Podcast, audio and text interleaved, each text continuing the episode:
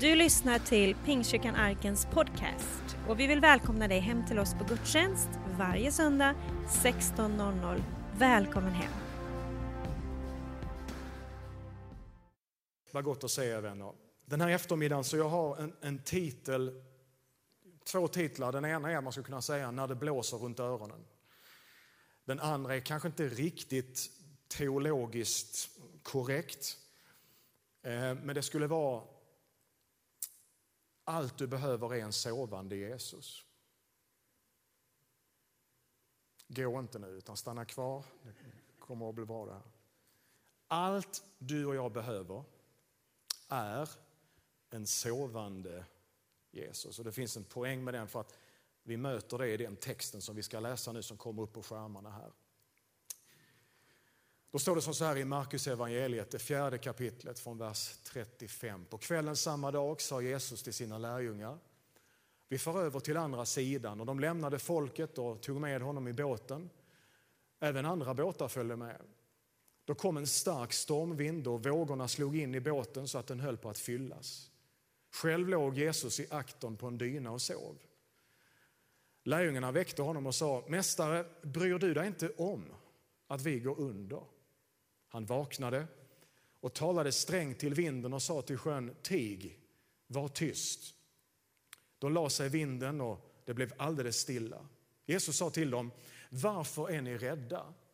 Har ni fortfarande ingen tro? Då greps lärjungarna av stor fruktan och sa till varandra, vem är han? Till och med vinden och sjön lyder ju honom. Några tankar ifrån den här texten kring detta som har att göra med det som vi alla upplever ganska, tror jag, frekvent i våra liv. Du kanske är där just nu, du kanske har kommit ut ur det. Har du inte kommit ut ur det precis eller upplevt det på ett tag så vill jag bara uppmuntra dig med att snart kommer en storm att komma i ditt liv. Det är skönt att komma till Pingstkyrkan och höra den, att snart kommer en storm i ditt liv. Men faktum är att så är det. Du och jag, vi är människor, vi lever här på jorden och i det här livet så möter du och jag på olika sätt stormar. Och det är några tankar jag vill ge kring det idag. Den här texten börjar med att Jesus säger till sina lärjungar, låt oss fara över till andra sidan. Där börjar den här texten. Låt oss fara över till andra sidan. Tittar man på det i ett stort perspektiv så skulle man kunna säga att vi är på en resa just nu Eh, där vi går från att vi föds in i den här världen till att vi en dag, vi vet inte när, men vi kommer att så att säga häva upp vår sista andetag och vi lämnar den här världen. Vi är på en resa just nu. Just nu så kanske inte du egentligen har full förmåga att lyssna på mig därför att du gör just nu en inre resa.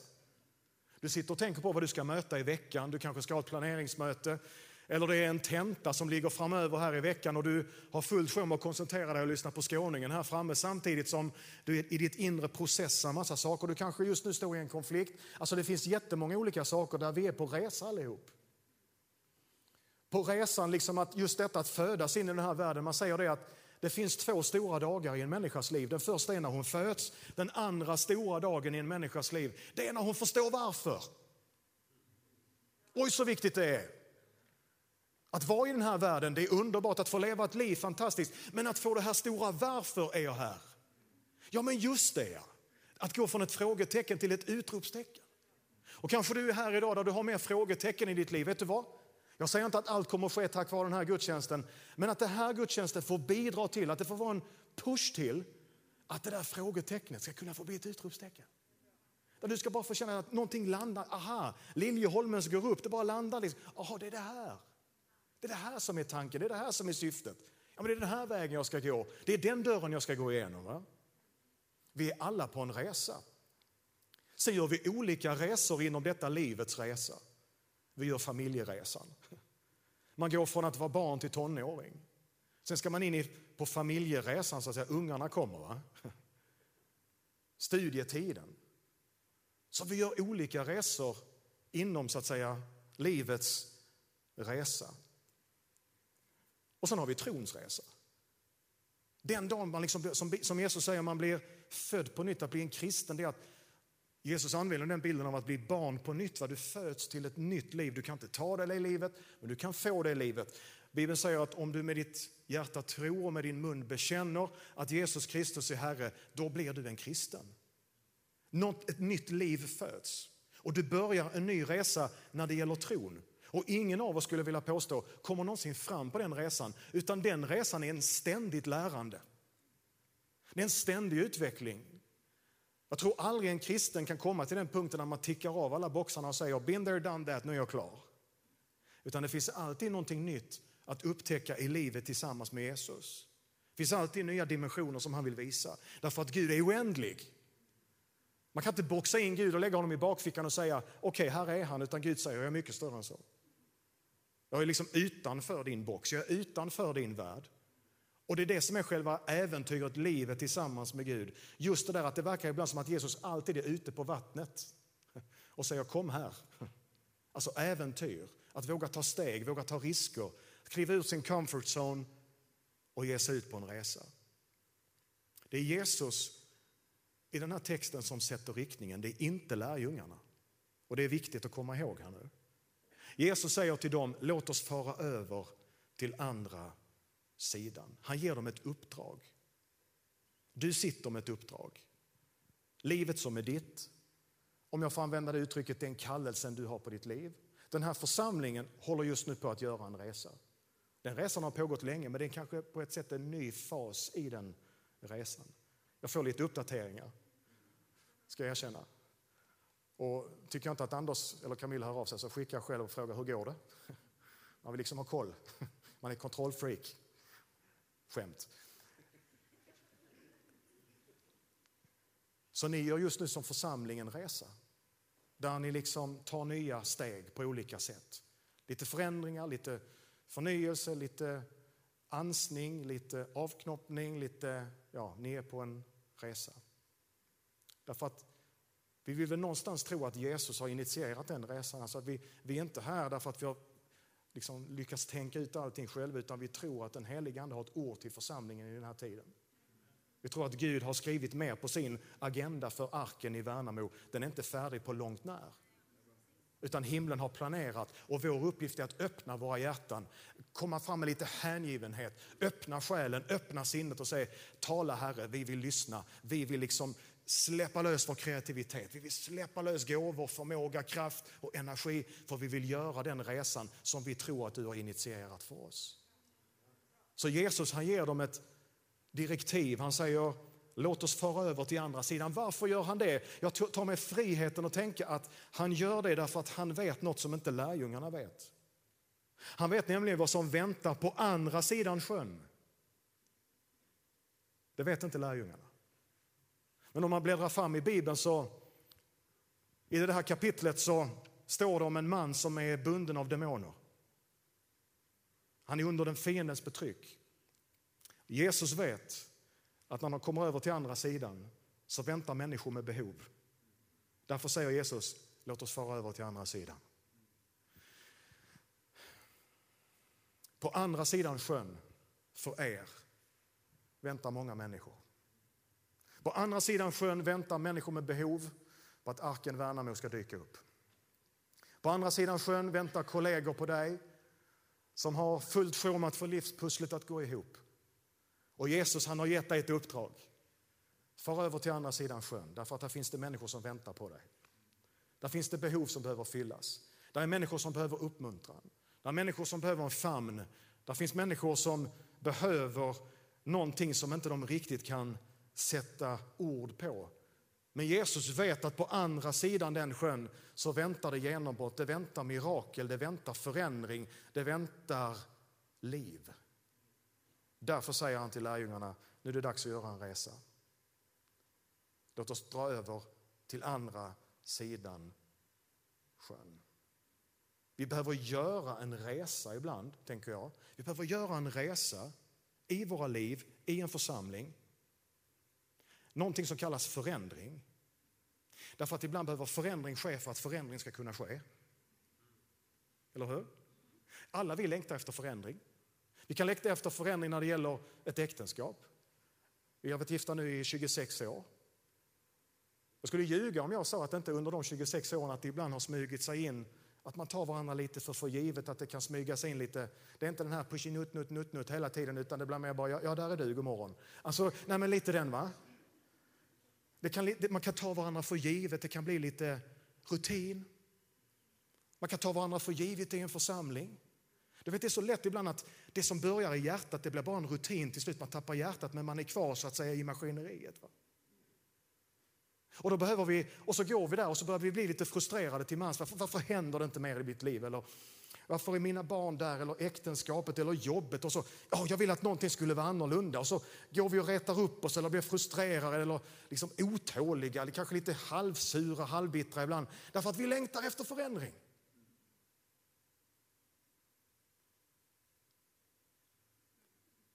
Den här texten lär oss att för att förändring ska kunna ske så behöver vi ibland förändras. Alltså det är inte förrän Rickard förändras som the love can come back in the marriage. Wow, hej baby. Alltså Rickard måste liksom lägga på en ny, hallå.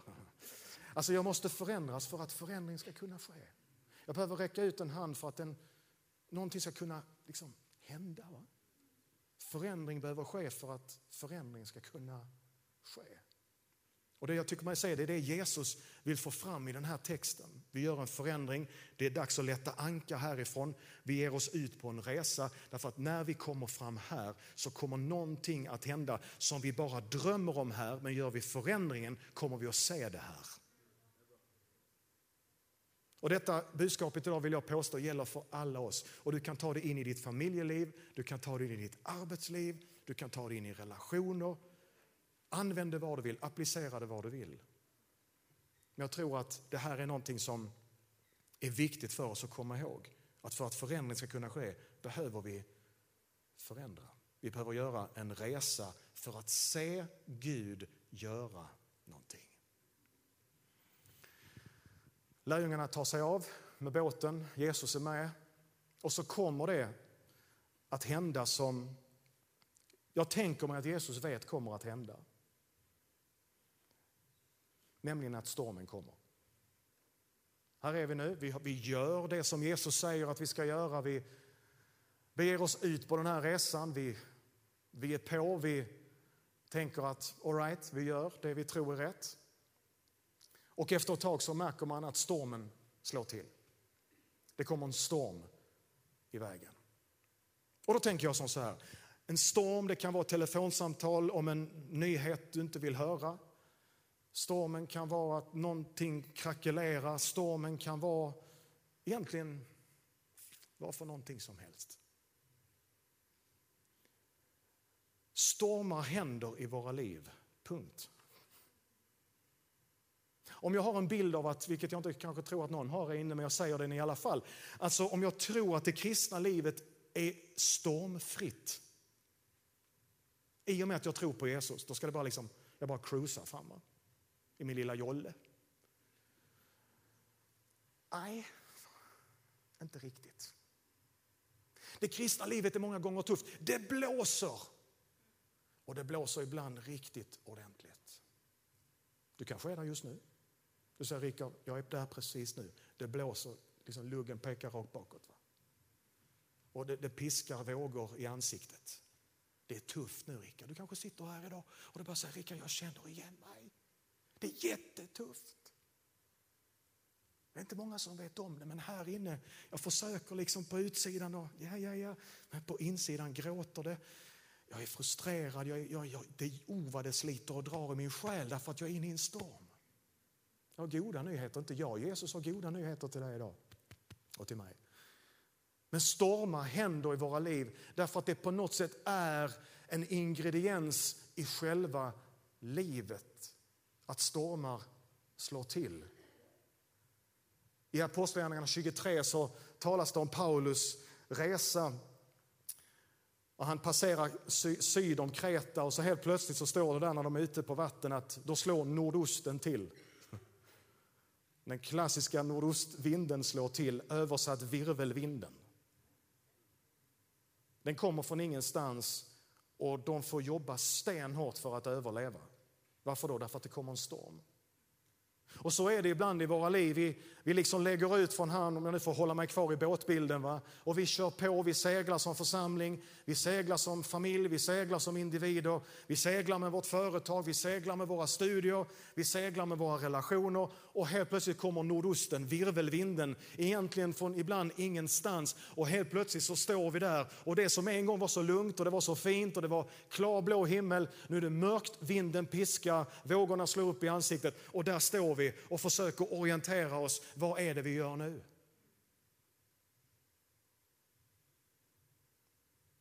Där är Paulus.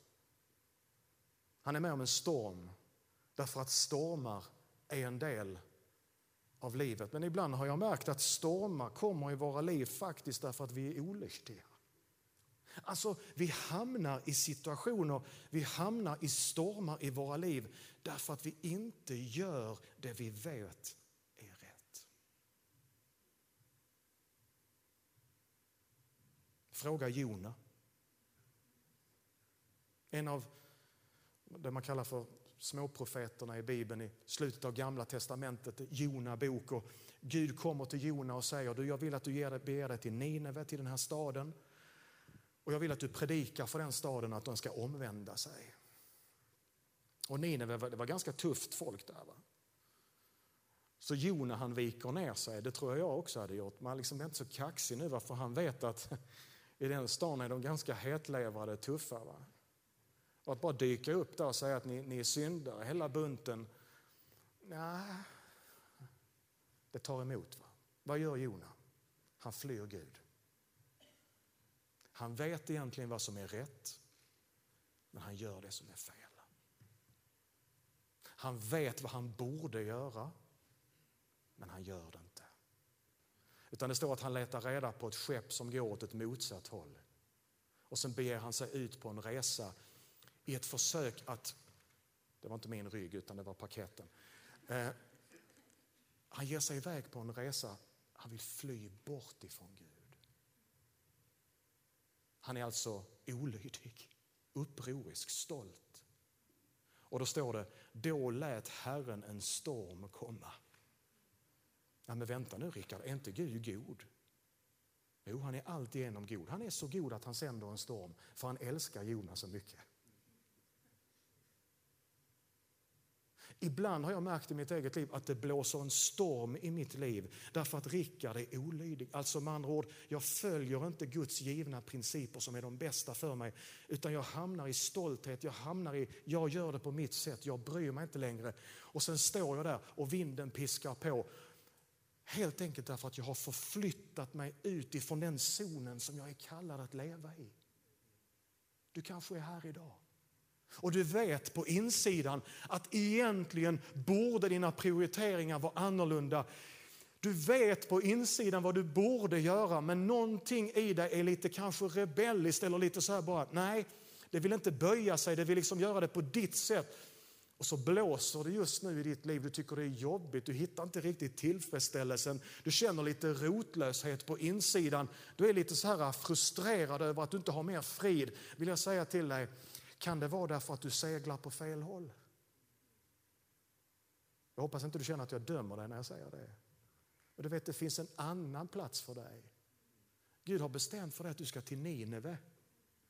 Din plats är inte på ett skepp bort från Jesus. Tanken är att du ska leva med Jesus. Är du med? Men det sliter och drar i oss ibland. Och så kanske jag har varit med om någonting, hört någon kristen säga något eller känt sig dömd. Eller man har liksom fått, du vet alla möjliga orsaker till varför man väljer att segla bort ifrån Gud. Vet du vad, den här söndagen kan vara en nystart. Du i ditt hjärta idag kan säga, nej vet du vad, Gud, jag hoppar i sjön, för det var det Jona gjorde. Han var tvungen att hoppa i sjön. Och så fick Gud börja arbeta med honom. Jona kämpade inte emot i stormen. Jag vill säga till dig, kämpa inte emot stormen. Ge efter och säg, okej okay, Gud, låt din vilja ske. Jag, jag, jag, jag, jag ger mitt hjärta till dig, okej okay då. ta, ta det. Gör, ta mitt liv, det är inte mycket att ha, men ta det då. Gör någonting med det Gud. Den bönen, den tanken eller hur du nu vill formulera den, den kan du be idag. Och vet du vad Bibeln säger? Mirakel sker. Liv kommer tillbaka. Motivation kommer tillbaka. Det börjar bli lite mer eld i ögonen igen och man känner bara wow, vänta nu, jag börjar få syfte tillbaka med mitt liv. Varför då? Därför att jag seglar inte ifrån Gud, jag vill börja segla med Gud. Stormar kommer därför att livet bara innehåller stormar. Men ibland kommer stormar i våra liv därför att vi, mm, vi vill inte riktigt köpa Guds tankar för oss. Men ibland kommer också stormar bara för att Gud vill visa sin storhet. Tror jag. Därför att det är i stormen ibland som vi lär känna Gud på ett annat sätt än när det är en stilla bris. Och många gånger lär vi känna oss själva bättre i stormen än när allt är en stilla bris. Och ibland tror jag att Gud tillåter stormar i våra liv bara därför att han vill visa oss att han är herre över stormen. Att Gud kan i vilken situation som helst göra någonting i en liten människas liv som kallas mirakel. Han kan göra någonting nytt, han kan göra något annorlunda. Det som ser hopplöst ut kan Gud vända på. Jag vet inte om jag sa det sist jag var här, men troligtvis har du glömt det. Och jag förstår dig, för det är så många goda predikningar här. Men ett av mina favoritbibelord är, du förvandlade min klagan till dans. Jag vet att det, det såg inte så bra ut, men det var ett försök. Du förvandlade min klagan till dans. När vi möter Gud, när, när, när, liksom, när, när Gud får visa sin makt och sin kraft i våra liv, i våra omständigheter, vet du, i vårt liv som blev vårt. Då får vi gå ifrån det här att vi får byta ut tårar vet du, mot, mot skratt. Klagan mot fröjderop. De där tunga stegen blir plötsligt lätta va? Och helt plötsligt så har du lite moves.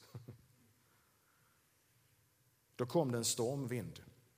Och jag tänker att utmaningen många gånger i våra liv, det är inte stormen i sig utan det är hur vi responderar på stormen.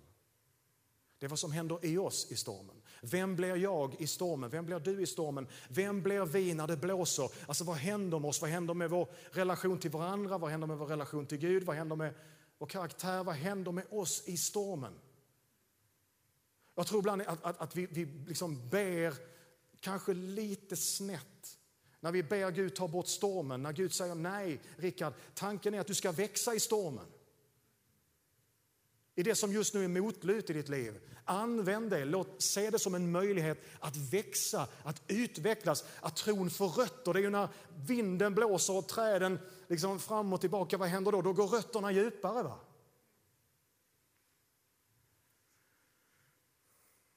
Stormen är många gånger ett ypperligt tillfälle, även om det kan vara svårt att tro, till att faktiskt börja växa som människa.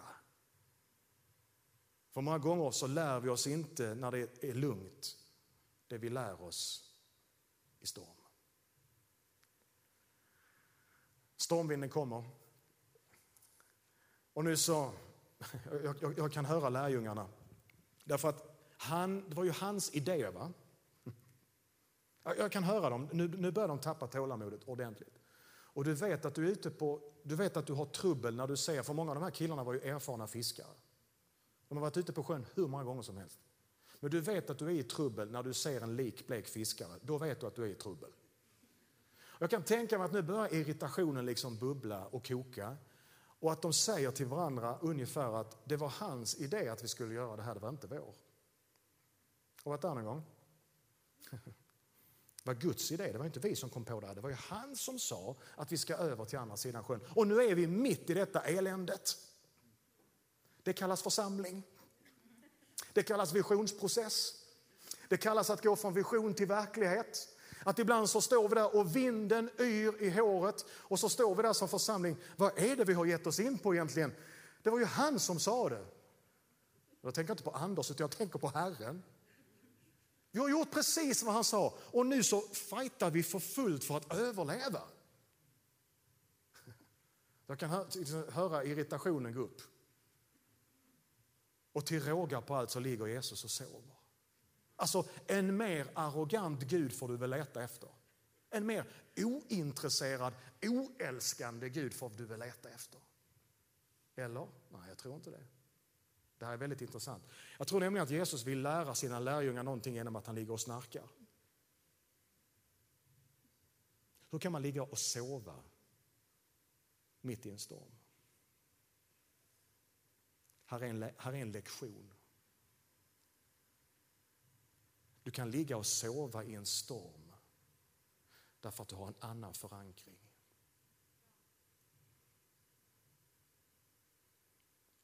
Bibelordet säger oss, Hebreerbrevet, det kommer inte upp på skärmen men så här står det.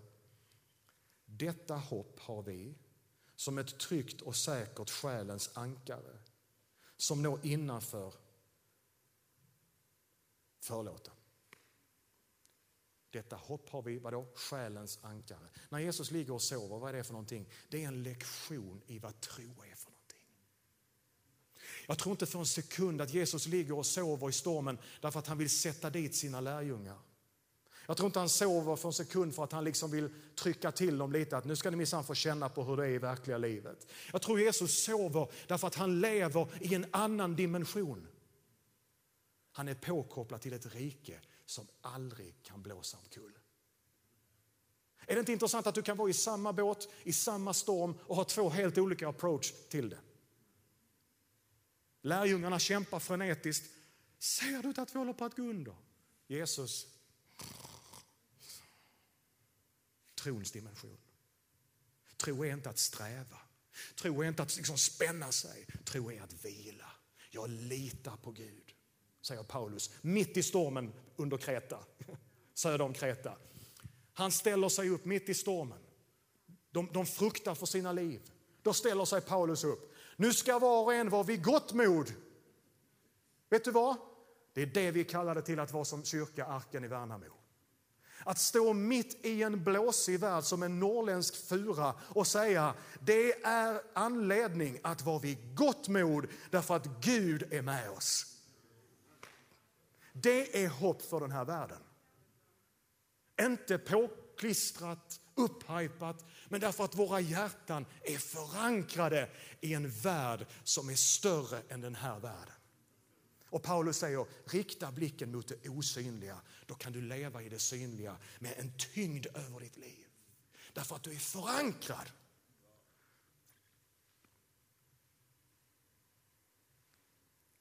Jesus sömn är en lektion för oss. Att oavsett hur det blåser, oavsett hur det piskar på, så finns det en dimension, en trons dimension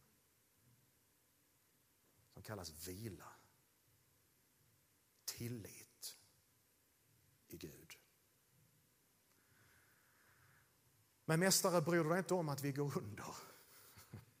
Har du bett denna gång? Jag tror du har gjort det. Du kanske är där precis nu. Du tycker himlen är tyst. Det verkar inte som att Gud noterar din bön. Det verkar inte som att himlen hör din bön. Det är precis som att himlen sover. Det är tyst. Jag vill säga till dig, Gud är i allra högsta grad vaken. Även om inte det känns som det, märks som det, men Gud är vaken. Han ser, han noterar, han har full koll. Hör du det? Nej, men Rickard, jag märker inte att det är så. Okej, jag säger det igen. Hur märkligt det än kan låta. Gud har koll på dina barn. Gud har koll på din arbetssituation.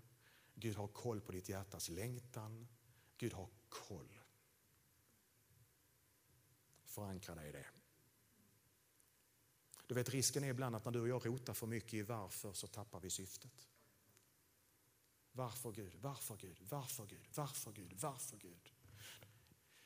Och ibland behöver vi skifta fokus till att bara se på Gud. Okej okay, Gud, jag får inte svar på det där, men nu vill jag leva. Jag vill försöka gå vidare. Jag vill ta nya steg. Gud, det, det, tack att det finns mer för mig. Det finns nya dörrar, det finns nya möjligheter. Jag vill inte fastna i varför, jag vill inte gräva ner mig i varför, utan på något sätt bara tack Gud för nya möjligheter. Tack att det finns en ny morgondag för mig, min familj, det vi står i, det vi lever i. Herre, bryr du dig inte om att vi går under? Jo, han bryr sig Gud. Det gör han. Jag vill avsluta med det här. Det här är perfekt med piano, exakt där jag. Så man får den där goa ljudmattan i bakgrunden. Personligen så tror jag att Som jag sa, Jesus visste om att stormen skulle komma. Men då kan man tänka, men vänta, om Jesus visste om att stormen skulle komma, varför sände han då ut dem? Är det en god Gud? Han visste ju att det skulle komma problem. Varför sände han då ut dem? Återigen, jag tror för ett syfte att lära dem en lektion. Med ett hjärta fyllt av kärlek ville han lära dem en, och dig och mig en lektion. Lära oss någonting för livet. Jag väljer att tro, du får gärna inte hålla med. Jag, jag, jag tänker högt. Jag tror så här, att Jesus hade planerat att sova hela vägen över till andra sidan. Det är vad jag tror. Jag tror att om lärjungarna inte hade väckt Jesus, då hade han snarkat hela resan tills de kom över till andra sidan. Jag tror inte det fanns i Jesu plan Därför att jag tycker mig se det i texten, att han blir ganska förvånad att de väcker honom. Och det, det talar om för mig att jag tror att Jesus bara ville vara i fred, han ville ladda batterierna, han ville vara själv, han ville sova igenom stormen. Men nu väcker de honom. Och jag tänker som så här.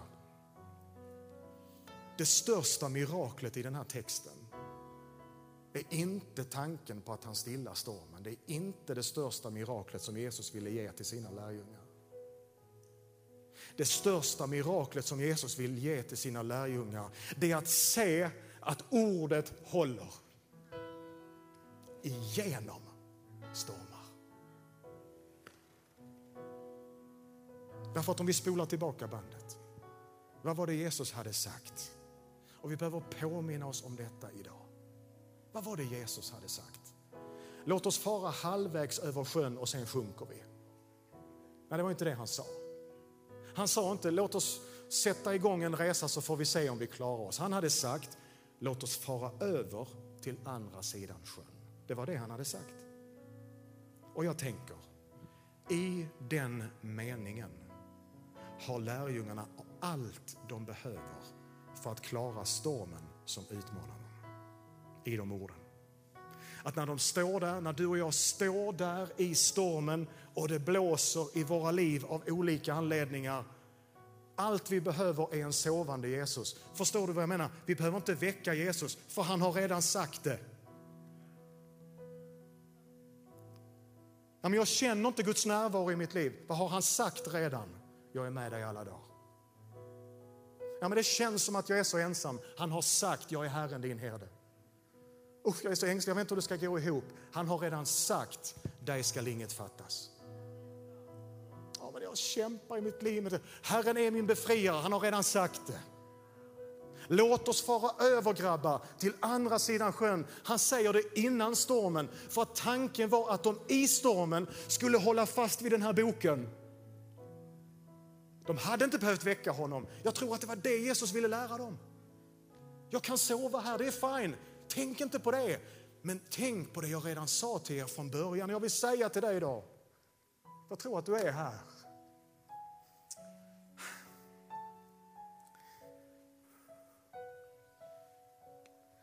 Det Gud sa till dig för flera år sedan, det gäller fortfarande. Det är det enda sättet jag kan säga det på. Du sitter här med mängder av frågetecken och du undrar, jag vill säga till dig, det, det Gud har sa till dig för flera år sedan när det gäller ditt liv, det gäller fortfarande. Och när du tittar dig omkring så undrar du lite, ja du, det finns inte ett tecken som tyder på att det kommer att bli det jag upplevde att Gud sa. Då vill jag säga till dig, ska du bara fortsätta att segla igenom den stormen. För det Gud sa från början, det gäller fortfarande. Kom ihåg vad jag redan har talat till er.